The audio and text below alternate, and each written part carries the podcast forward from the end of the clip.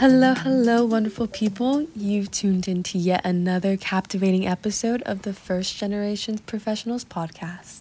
My name is Sophia Banuelos, and I am absolutely thrilled to be here today, all set to embark on an enlightening conversation with a truly exceptional individual. I won't reveal too much just yet, you'll soon discover who she is. But let me tell you, I have had the privilege of connecting with an inspiring woman who's on the cusp of completing her bachelor's degree in the spring of 2023. She's a remarkable woman who's faced adversity head on, navigating the challenges of being a first gen college student with grace.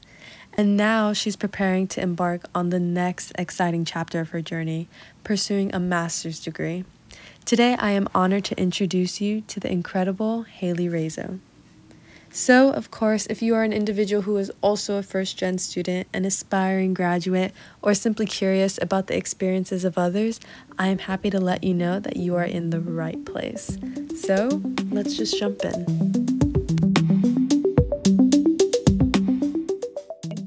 Mm-hmm. Awesome, awesome. So, Hailey, can you tell the viewers a little bit about yourself? Yeah, so my name is Hailey. I'm a fourth year psychology major and sociology minor. I'm a first generation student and I'm working towards being a um, family marriage therapist under hopefully going to CSUN, but we'll see about that in the fall. Thank you. Thank you. Okay, so what motivated you to pursue this career path and the field of work that you're going? Yeah, so going to college was something that was very pushed in a good way, um, especially from my grandma. I come from a Hispanic um, family on my dad's side, so going to college was something that wasn't done before, and she was very excited when I wanted to go into a field that required education. Um, I wanted to go into psychology pretty early on. Um, I took it as a high school elective, so that was kind of my push to go in this field. So once she heard that it was a college bound um, pathway she kind of pushed that that which was good. It was good for me. I wasn't like i had to go and be a lawyer or like go into med school. It was a very like easy we're here for to support you. Um, and then i wanted to be a marriage family therapist specifically because i just think you know nature nurture as a psychology major like your environment shapes you. And if your environment starts with your family and that's not safe or if that's not stable, then who knows how that's going to shape you and form you later on. So I think that family bounding is really important. Um, and then also because I come from parents that separated. So also like, you know, so much could have been prevented and changed if they did consider going to therapy. So I just think um, anyone can benefit from therapy. I think the family environment is so important early on. So trying to support couples and um, families and that would be like a full circle kind of like dream of mine to help with. That is absolutely amazing. Thank you for that. But Thank you, you. based on um, the importance of therapy, and I feel like the importance is really coming out slowly but surely. But I think everyone could benefit from therapy. Me personally, I go to therapy, and it's so good. Like you don't necessarily need a reason to go to therapy at of that course.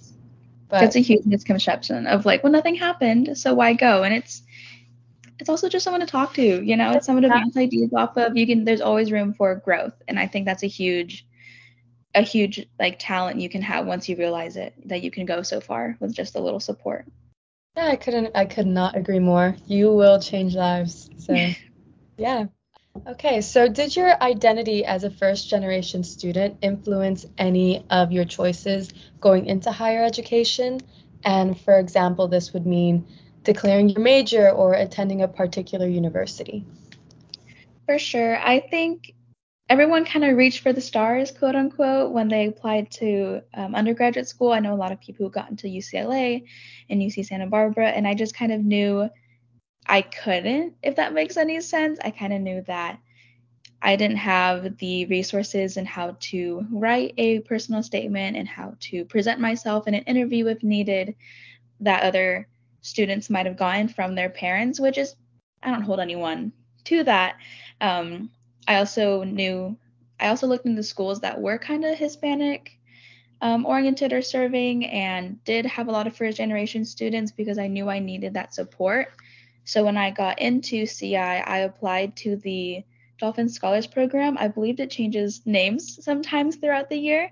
Um, as of now, I think it's Dolphin Scholars, and I've been under Venus for three to four years now, and she's been a huge, a huge help in knowing what I'm doing. She helps me pick out classes every year, and she kind of makes sure I'm on the right track. So I wanted to pick a university that had those resources because I knew that I couldn't do it on my own.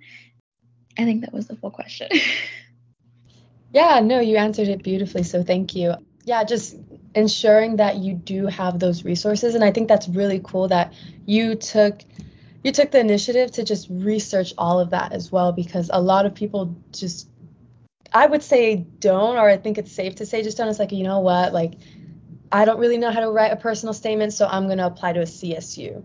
So it's like really it's like that when I was applying, I applied to UCs as well, but I had no idea what I was doing with the personal statements. Like I had to I had to go to my high school like counselors and ask for help. Mm-hmm. No, you you answered that beautifully, so thank you. Um, when you did get to CI and you did mention dolphin scholars, and I didn't even know that that was a thing, so that's cool. Um, were there any professors or additional mentors during your time as a student that significantly impacted your intellectual development?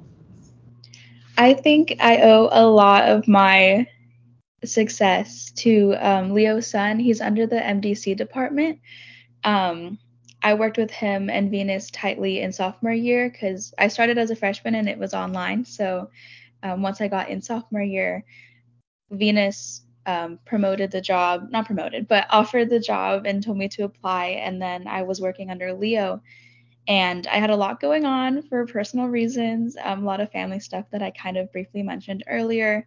So Leo was just a huge support in helping me just with everything. I didn't know how FAFSA worked. I didn't know how to change FAFSA. I didn't know like how they calculated it because how they find out what how much money you get is a crazy process. I couldn't even explain it and I've had it explained to me like multiple times. Just a lot of things that you know, I feel like a baby deer trying to walk. Like I couldn't, I wouldn't even know where to start with some of the concerns I was having. So he was a huge resource and just either connecting me to others if he couldn't help. He would push, like I was trying to get in contact with financial aid and they just wouldn't answer their emails or phones and he would like personally like reach out and push for me um, to meet and have a meeting and try and figure things out. So I, I poor thing, I go to an office like whenever the site is inconvenient, I'm like Leo, you'll never guess what happened, and I have to like walk in and like update him. So he's a huge, huge resource. Um, and I've just had I've learned so much from him during my jobs because I went into the Dolphin Scholar program, which is for first generations. Usually it's a program you apply for your freshman year. I'm not sure if they're taking people after that. It kind of happens in like cohorts. Um, but I worked for them to help other first year, first generation students. And that was a huge like full circle because I feel like I could have, I was giving back. Um, and since then I've moved positions whenever departments change because they seem to change all the time. But um, Leo was a huge, a huge resource just to help me navigate what was going on. And he was also a big push to talk to professors because I didn't know how important it was to make that connection to get the letter recommendation or go to office hours, you know, that is so nerve wracking. I've never been to office hours, you know, I've never been to a professor. So, you know, like the authoritative kind of um, difference was intimidating. So he was the one who pushed me to go. And then that's when I met um, Natalie Gray. She's under the psych department. She's so sweet.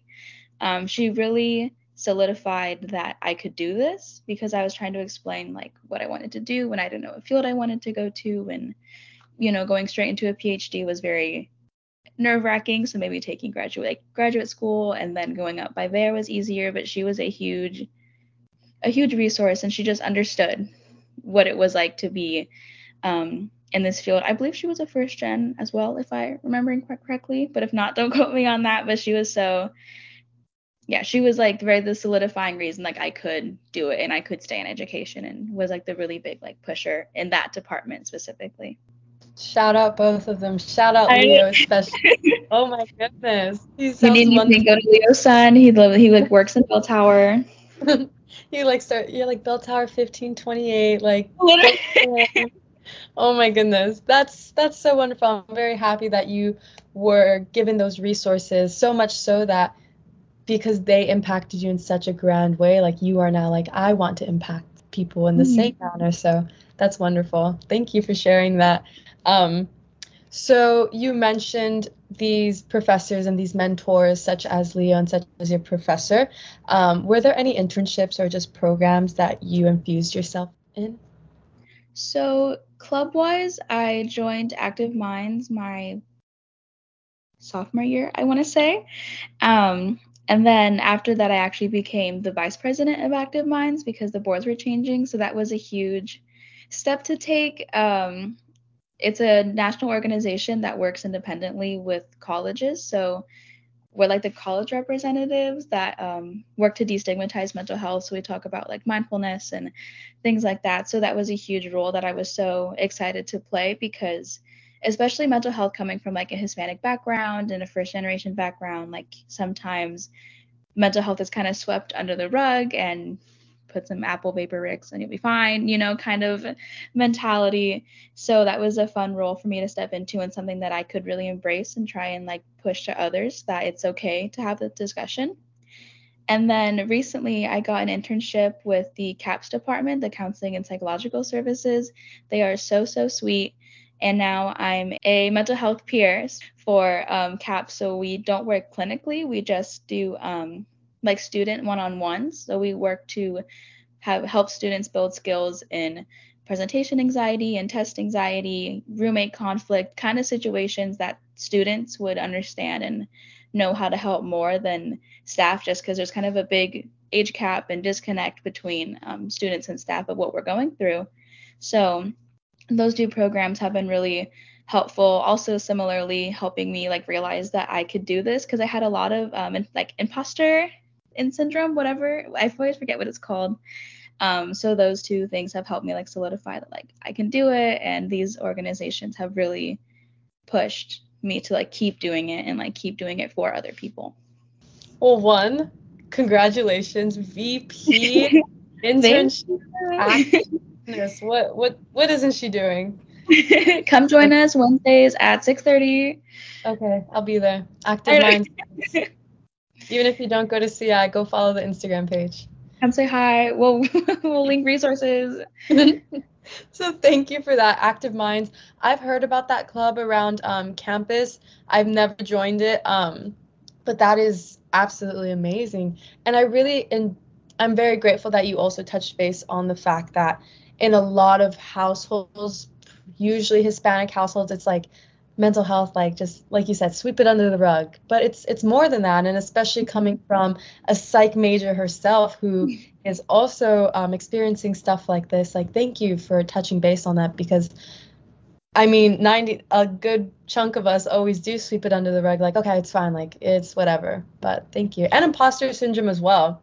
So um thank you. Thank you for that. Of course um, can you elaborate on how, how, that involvement shaped your academic journey and career path? So, did it help you realize that this is my passion and this is what I want to pursue?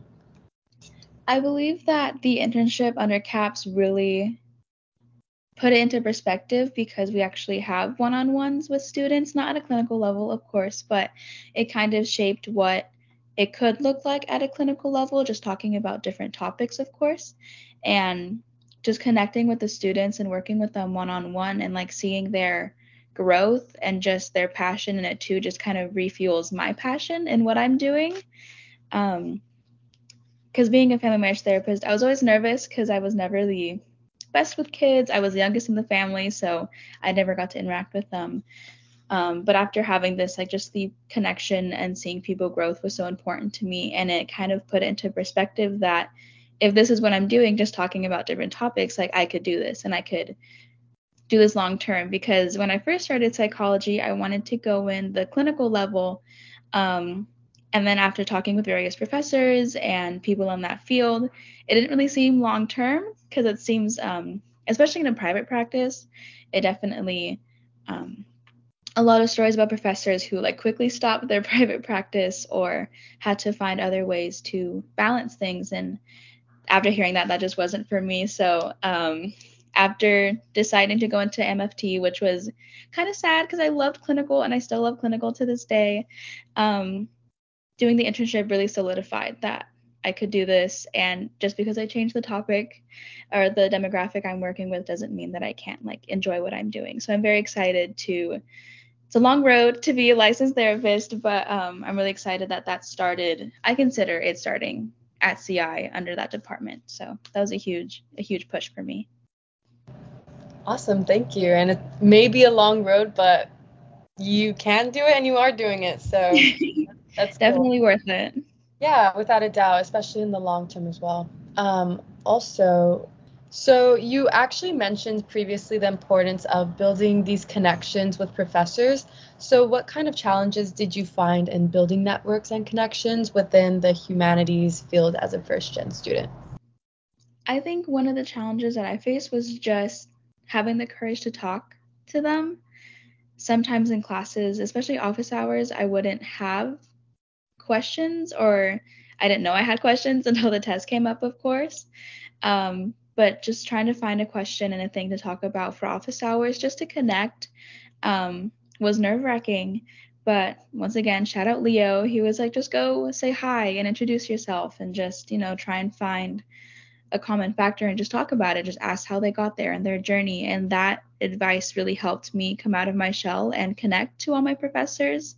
So since then, every semester, if it's a class that um, is like very psychology oriented, um, during the first week of office hours, I try and go in just to say hi, see how their road was, see if they went to you know graduate school then PhD, just PhD, what they studied in. Um, that way, you really know who to connect with early on. Since if you do want to go to um, higher education as graduate school or PhD, you do need letter recommendations, and they do prefer, they don't say this, they prefer letter recommendations from your professors in the field you're going into. So, since I want to go into family marriage therapy, I connected with a um, a parenting professor very early on because I knew I kind of needed that like connection in. Um, but it was very nerve wracking, especially if you're doing bad in the class. I had a course, I wasn't doing bad necessarily, but you know, I wasn't doing straight A student at the moment. And it was just nervous going in being like, sorry, I didn't do well, but can we talk? So um I've never had a professor that was rude during office hours though. So if anyone listening is nervous about it, I've never had a bad experience in office hours or the professor.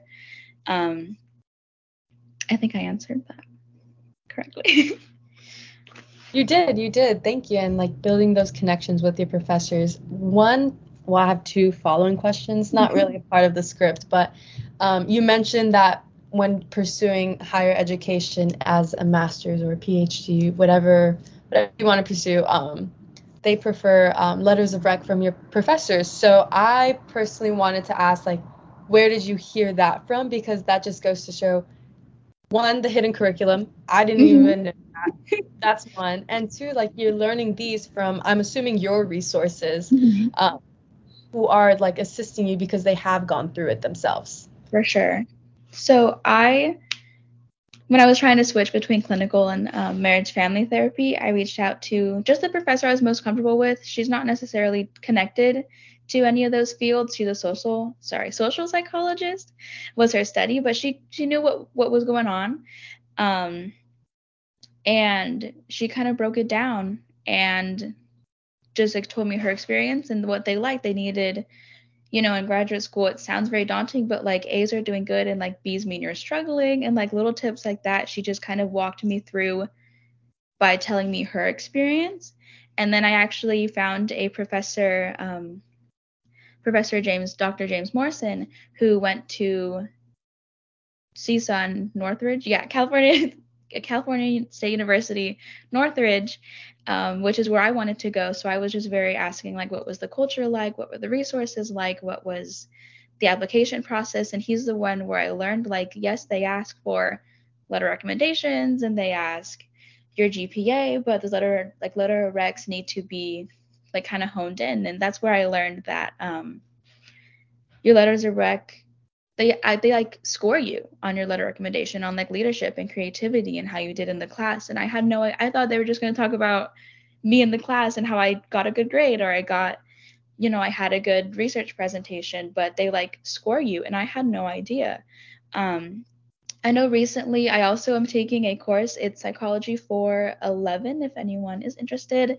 It is a navigating through careers in psychology course. So it is just breaking down how to write a cover letter and how to write a resume and what's a CV, which is like a resume but for academics. And I had no, I've never been so lost in a class before. But it's really nice, especially if you're like a sophomore, junior wanting to go in because the assignments are writing your personal statement and are writing your resume. And you do get feedback on it.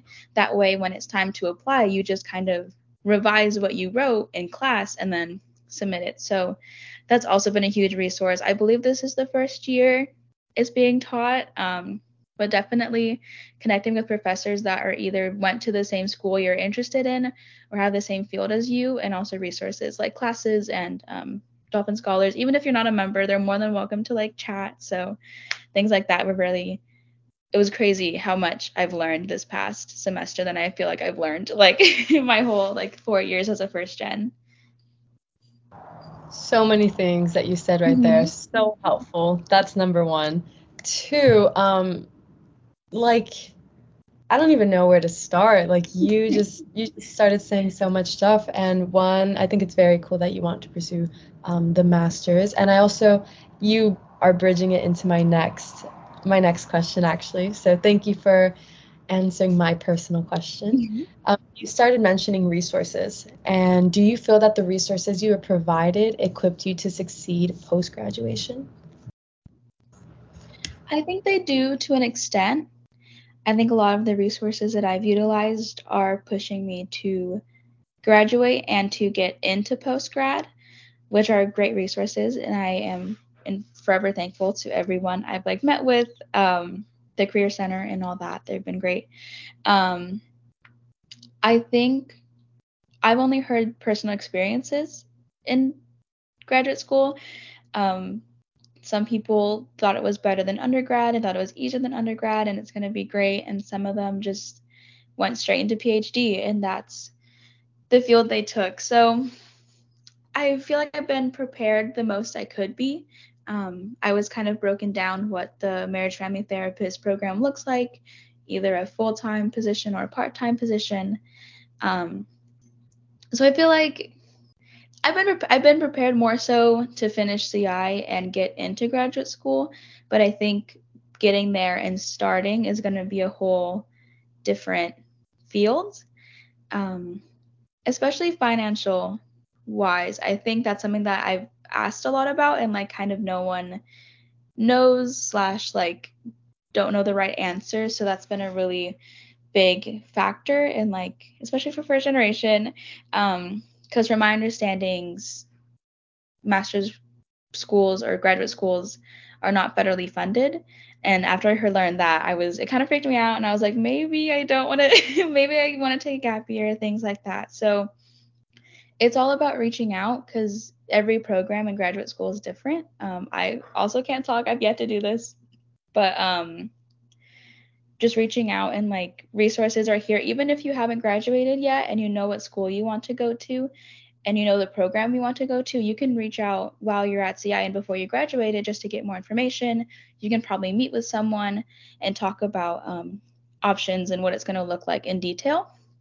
Um, i feel like ci itself i feel like it kind of they do as much as they can and then the rest is kind of like when it happens if that makes any sense that makes absolutely perfect sense. Yeah.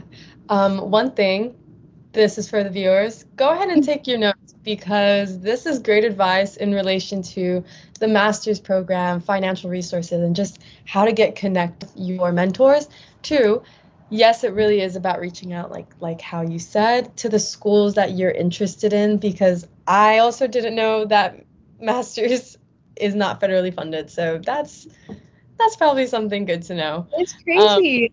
Um, you would I I mean I wouldn't think otherwise. Like I would think it's just like undergrad. So thank mm-hmm. you for putting me on that new information. the PhD programs are funded if anyone's interested. it's you. it's crazy that di- I see I didn't know the difference and why things are funded or not, but that would be a that would be a question for a different day. Yeah. Thank you for that. Um, and reaching out, of course, like you said, to the schools themselves, to those who have gone through it personally, like how you did with those professors and those mentors, and just utilizing the resources around you. Like you mentioned, the Career Center. I love the Career Center. They're so, so good. they're, they're so good at what they do. That is one of the programs on campus that uh, I feel like their budget needs to be higher. Like it's so good. but thank you. Thank you for telling everybody um, just what's helped you and the resources that they could utilize to succeed after undergrad. So, we have a few more questions because this interview is broken up into three. So there's academic journey, there's first generation related questions, and then personal questions as well. So we have we're going into the last few for the first part. So how has your education influenced your worldview, critical thinking skills, and slash or personal growth? Um, I would say that I am very fortunate that I went to a quote unquote college prep high school. Um, I know a lot of access, it was like a new, they're called like new tech based high schools, if I'm remembering correctly. Um, but that was a huge push for me to go to college because it was very presentation based and you know instead of sitting down for an hour and a half taking an exam which you do of course do in college they also taught critical thinking skills and presentation skills so i think that was my big push in education but even here i feel like especially with the positions i've had with the mdc under leo and with caps you have to you have to use utilize others and you have to ask for feedback or you'll never grow if you don't ask what your mistakes were and how you can improve. And that can go for professors do if you ever feel like you didn't do well in an exam like just break it down with a professor. You can um, speak with like a learning specialist um, so i know that in my position specifically especially in i feel like in the psych department you kind of are aware you have to grow like you kind of need other people to tell you what you made a mistake on or what you can improve on, or otherwise you might not grow as fast as you could. And there was another topic you mentioned in the question, but I forgot. No worries, no worries. Um, the question was How has your education influenced your worldview, critical thinking skills, and slash or personal growth? I feel like my worldview and my personal growth kind of go hand in hand.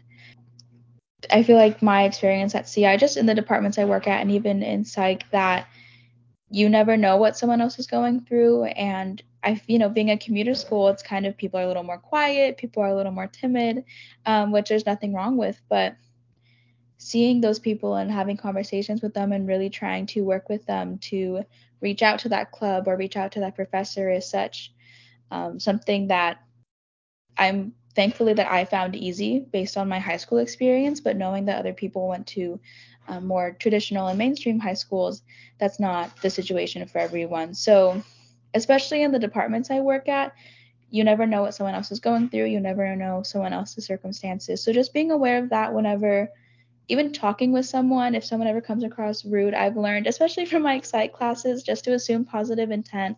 Um, most people don't mean what they mean. If it comes across rudely they mean it in a positive way. Um, and i feel like as a worldview especially being a first gen i'm thankful but then i also have like my jealousies of like non first gen students. Um, and i feel like that's just a balance on working on yourself and also going back to getting that feedback and um, working on yourself and knowing that you're never limited there's always someone who knows the answer and there's always um, someone to talk to whether that's clinically or just like a friend that was great. Thank you so much. Um, a little like sub component of this question Were there any barriers that you had to overcome in higher education and how did you navigate them? I feel like financial aid was definitely a little goofy to me at the beginning of my academic career. Um, for some context, my parents separated when I went into college, so I had to redo my FAFSA after it was due. And it took like six months for it to go through. So that full six months was out of pocket, um, taking out loans and things like that. And, you know, tying back to the resources, you just have to talk to people to get help figuring it out. And um, that's where Leo came in. Shout out Leo again. Um, so that was a huge barrier. And then, you know, especially being first gen, it makes you think like, is it worth it? Like, are the loans worth it? Are taking out, you know, having this much debt already worth it? But um I'm not one to tell you if it's worth it or not because who everyone's experience is different, but just know that whatever you're leaning to, there is someone who can help you think it through. And I want to reassure that I've never had someone push me to stay here or push me to do something I didn't want to do.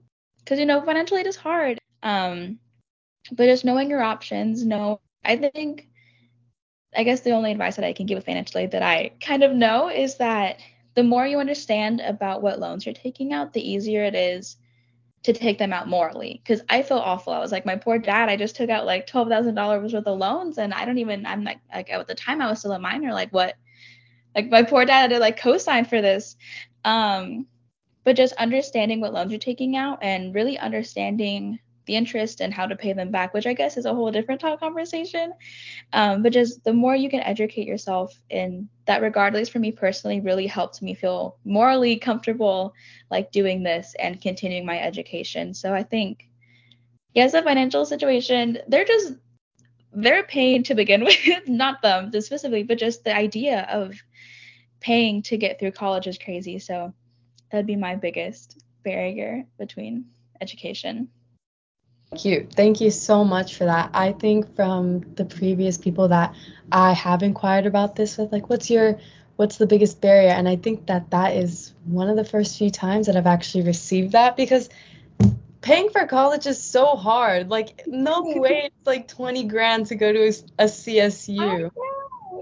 If you dorm, like, oh my goodness gracious. So thank you for touching base on that. And really, it is getting educated on finances. I think it's so important for everyone. Well, I'm a business major, so I might be biased, but like finance. biased. This is the topic. Okay, fine. it is so important just to understand loans and interest, EARs, APRs, like all everything under the sun. So thank you so much. Like I could not thank you enough for touching base on that. But that did conclude the academic part of our interview. We'll now be going into the first generation's um, questions. So, what does being a first generation student mean to you? I think it means kind of creating a pathway. Um, growing up, college wasn't something that was talked about a lot um, just because my family didn't go through it but going through it really solidified the importance of college depending on your field. Of course not everyone needs to go to college um, and college isn't for everyone and that's totally fine. There's nothing wrong with that. Um, i just think being a first gen means you know making mistakes and that's kind of the mentality that's really helped me through college because you know i'll do bad an exam i will forget to attend a meeting or whatever and it kind of is reassuring that I'm like, well, I'm a first gen and I'm trying my best and I'm working with what I know. So, kind of giving myself a little wiggle room, for lack of better words, um, has helped me. But I think being a first gen just is, you know, it's okay. It's it's a process and it's a it's a growth. It's a learning process that um, that's okay to make mistakes in. So. Yeah, we're learning as we go, and I feel like when people tell themselves that, they're like, well, no, because if I say that, then that might be I'm not working hard. But no, like we are human. Like even people who are not first gen, like it's okay to miss a meeting for reason X. So thank you. Like just be kind to yourself in the end of the day. Mm-hmm. And I will be taking a lot of this into the rest of my day with me. I hope you know that. I'm glad. Um, do you feel that your experience as a first generation student shaped your understanding of your own identity and cultural heritage? I think it did, especially at CI, um, just because they do have like a Hispanic, a large Hispanic population. Um, the college closest to me was predominantly white, which is nothing wrong with, but I wanted to choose a college that, you know, celebrated each other. Um, I feel like me specifically, I was kind of like whitewashed. Um, so I didn't you know, growing up, I didn't learn Spanish. I didn't have a quinceañera. I didn't like do very traditional Hispanic things, but the people around me were and the community I lived in were. So I feel like I missed out. So coming here really kind of like healed my inner child just because seeing everyone, everyone, not even just Hispanics, like um, Asian American Pacific Islanders are celebrated, and just seeing, especially working for the MDC, just being hands on and celebrating these people and their cultures um, was a huge kind of passion for me because I feel like I missed out growing up. That's just me. Um, but I think it was important for me to look for a school that did have this connection just because I knew it would help my push and like continuing to stay in school. That's great. Yeah, celebrating our own differences, but also our similarities is amazing, especially being at CI, which is predominantly like a Hispanic demographic. So mm-hmm. I also don't know Spanish and I am Hispanic. So me too. Um, so thank you so much for sharing that. Were there any moments or experiences that stood out to you where you felt the impact of being a first generation student? So, any challenges in terms of that, like that's accompanying with being a first gen, and how did you handle those? I think like reading your CAR report, which is like where what classes you need to take and by when. I was it's like looking at a different language. It was it was, it was crazy to start with, um, and also knowing what classes to take and by when.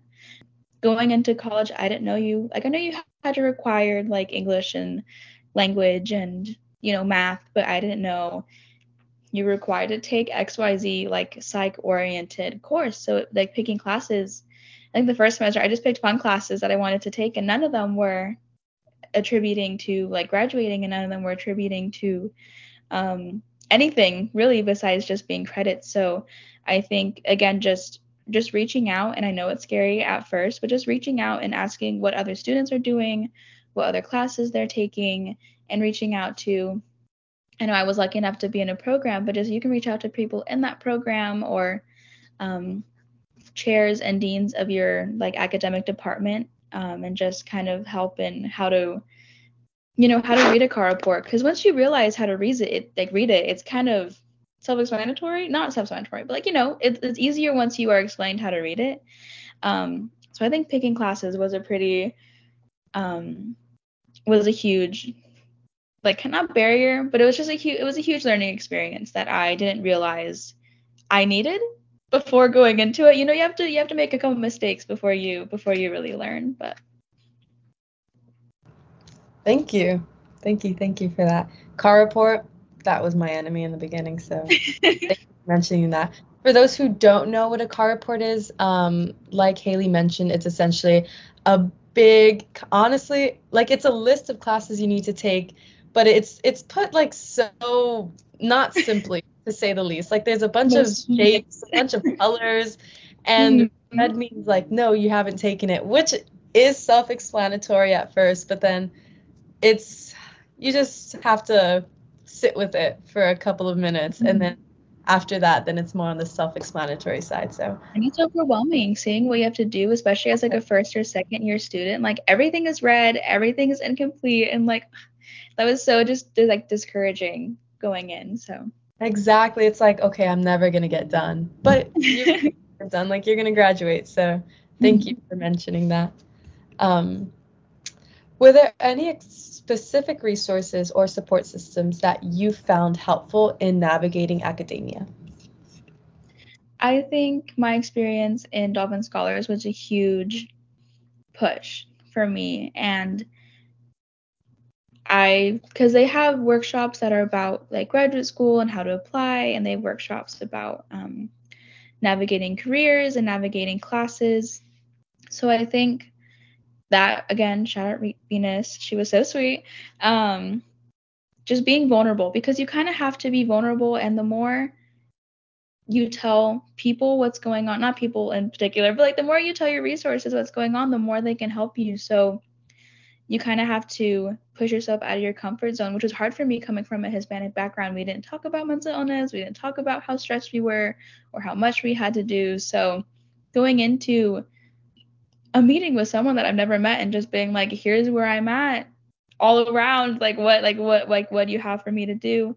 Um was really difficult but i know my experience in the dolphin scholar system was very beneficial and they helped me pick out classes and they made like a little it was they made their own like little car report that's like much simpler to read. So um and they're always taking feedback too so if there, was ever, there was ever something that i was like i didn't get this part they'd be like oh we'll just fix it next time so they were you know they were a huge a huge impact on me specifically in being a first generation. I don't know. Honestly, I don't know where I'd be without them. Shout out Dolphin Scholars. I know. oh my goodness, that's that's a that's an amazing resource to have. Um, and you've mentioned previously within the like I would say the introduction of this interview how your family reacted to your decision in pursuing higher education. They're very happy you're going to get that degree. Did you encounter any cultural differences between your family's expectations and your academic pursuits? I think I'm lucky where my parents didn't high have, excuse me, have high expectations for me in terms of going to be a lawyer or a doctor or a dentist. They weren't pushing me to do anything specific, but they were, you know, they were being very supportive, like you can do it and we're here if you need anything, of course. Um, I think my extended family, which is um, how to say this, more Hispanic than I am, if that makes any sense. They just have a more a tighter connection to their culture. Um, they were like, well, what about your grandma? What about your mom? Like, what are you gonna do about, you know, when they get older and you're you're gonna, you know, you're not gonna be home and you have to be home X amount of times. And it was just having that conversation of they didn't understand college and there's nothing wrong with that. I didn't understand college and I feel like sometimes I still don't. But um, you know, when I say I have a paper due and they're like, okay, easy, you know, it's not so easy and there's a lot that goes into it. So just trying to word those conversations of just because they don't get it and that's perfectly fine but trying to word that with your family um, was a little difficult for me. But i think just being honest because if you're not then you're just like stretching yourself too thin. If you're trying to be home every weekend and you live on campus and you're a full-time student like you know you don't want to stretch yourself too thin where you're impacting other areas of your life. So i'm lucky enough that wasn't my immediate family so if they were talking about it i just kind of went home or went to school but i know that's a really that's a very um, real struggle for students yeah without a doubt and um, yeah, like you said, you're going to spread yourself too thin. It's just ensuring that you have that balance. So mm-hmm. thank you so much for sharing that personal experience with us. Um, so again, I just want to reiterate that if you're not comfortable with answering a question, that is totally okay. The next question is Was your financial situation a factor in your decision to pursue college as a first generation student? It definitely was. Um, I feel like I said this earlier. I feel like I kind of knew going to a UC was out of the picture just because of their um, difference in cost. Um, especially with my change, you know, before my parents separated, I was like, I can make this work and I'll take out loans. And the more research I, the more research I did, the better I felt about it. And then after um, they separated, you know, like half of the finances are gone. And then what do I do with, you know, um, I worked like I worked like three jobs a year just to kind of like make ends meet, and that's nothing that is wrong. Um, and no one should feel pressured to do that even. Um, but my financial situation was a huge um, indicator of where I went, and then it was a, a a huge point.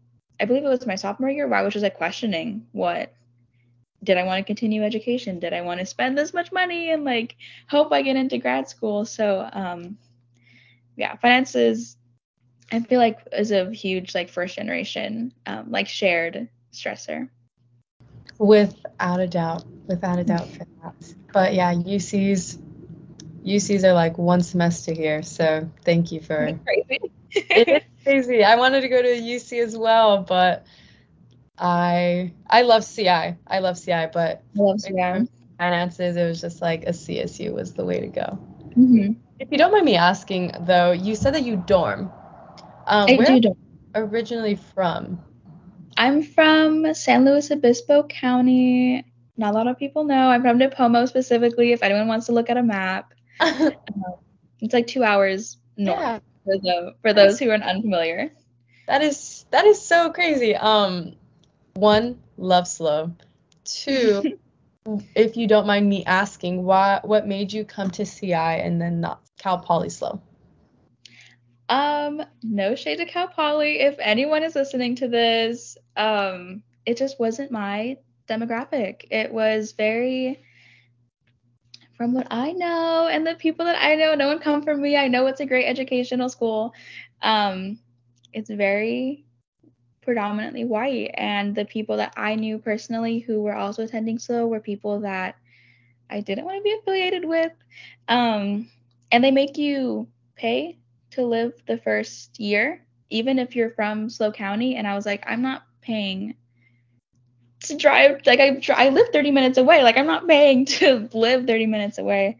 Um, and then I also, it was probably my lack of education. I didn't understand their quarter system and I was um, intimidated by it. So I was like, I'm gonna, I'm gonna go to CI. Um, and then the people I did know, I did know who went to CI. I also was more comfortable, like continuing an education with them. So my personal thing, no shade to no shade to Cal Poly. I'm sure they're great. yeah, no shade. Beautiful place, but yeah, is where it is a gorgeous campus. Oh yeah, without a doubt. So I love SLO. So that's really cool that you are from SLO. Um, are you from SLO?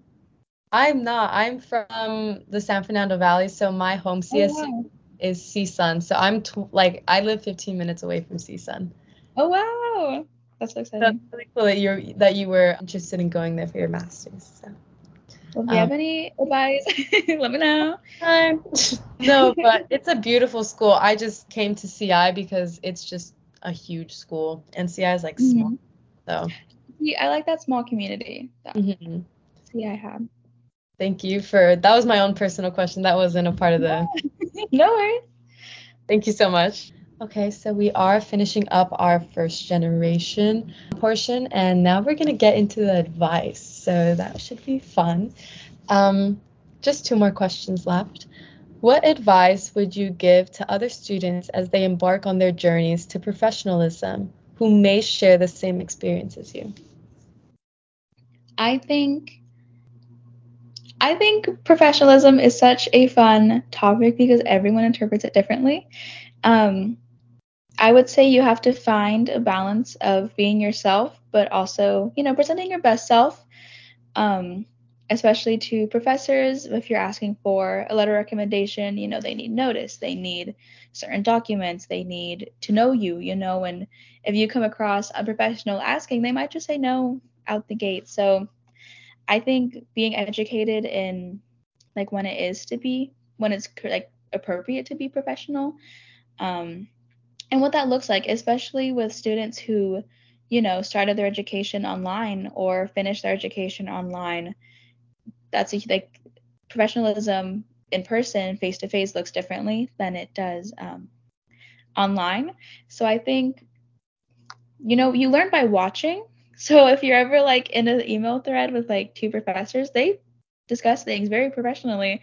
And that's how I learned of like, oh, like I should have like an ending little thing, how everyone has like their program they work with and their like email and phone number. Like that's so smart. And I would have never noticed that if I just, you know, let things kind of go as they were. But just being um observational and watching other people around you who you look up to or who you identify as professional and even just again just connecting with people and you can always ask um, is this appropriate to say if i send this email is my wording correct does it come across kindly um, it's i know asking for feedback because you know no one like, likes to be wrong necessarily but just the more you ask the more you can grow and i think that's a huge um, advice in terms of professionalism Thank you. That was wonderful.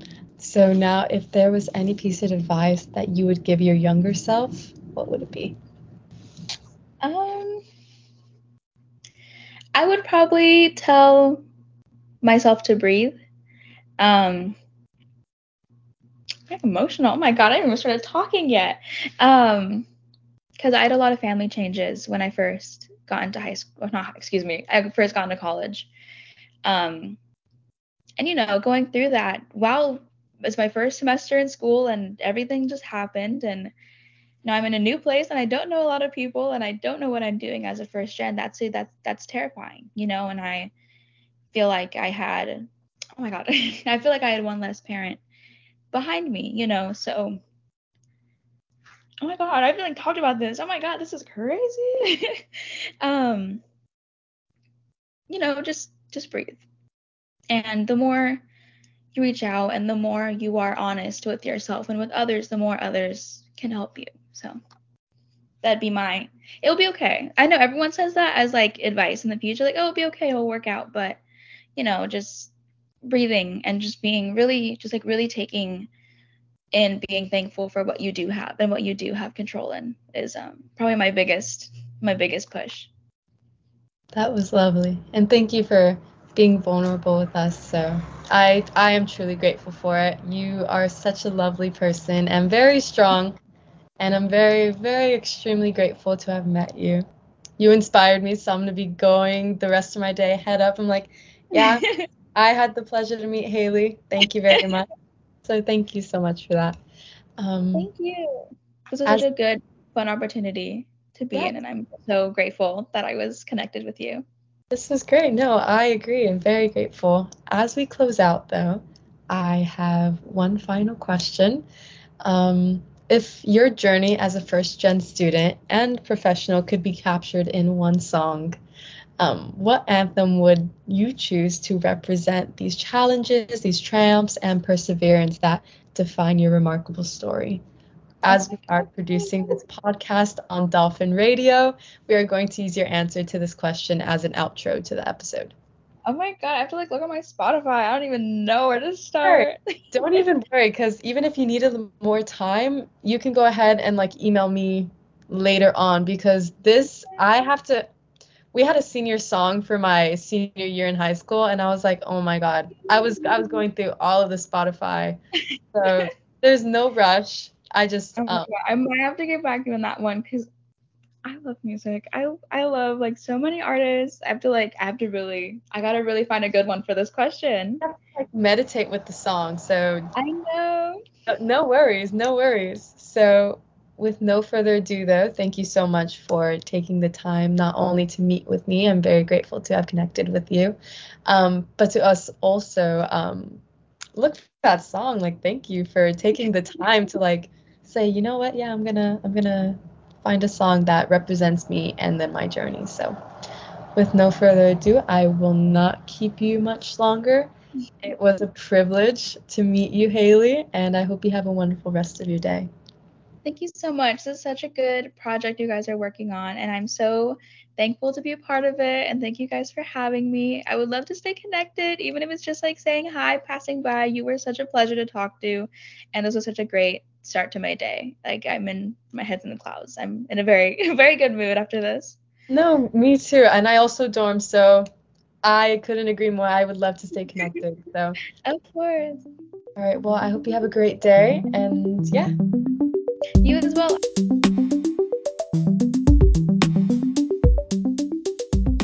right, beautiful people, thank you once again for tuning into this episode of the First Generation Professionals podcast.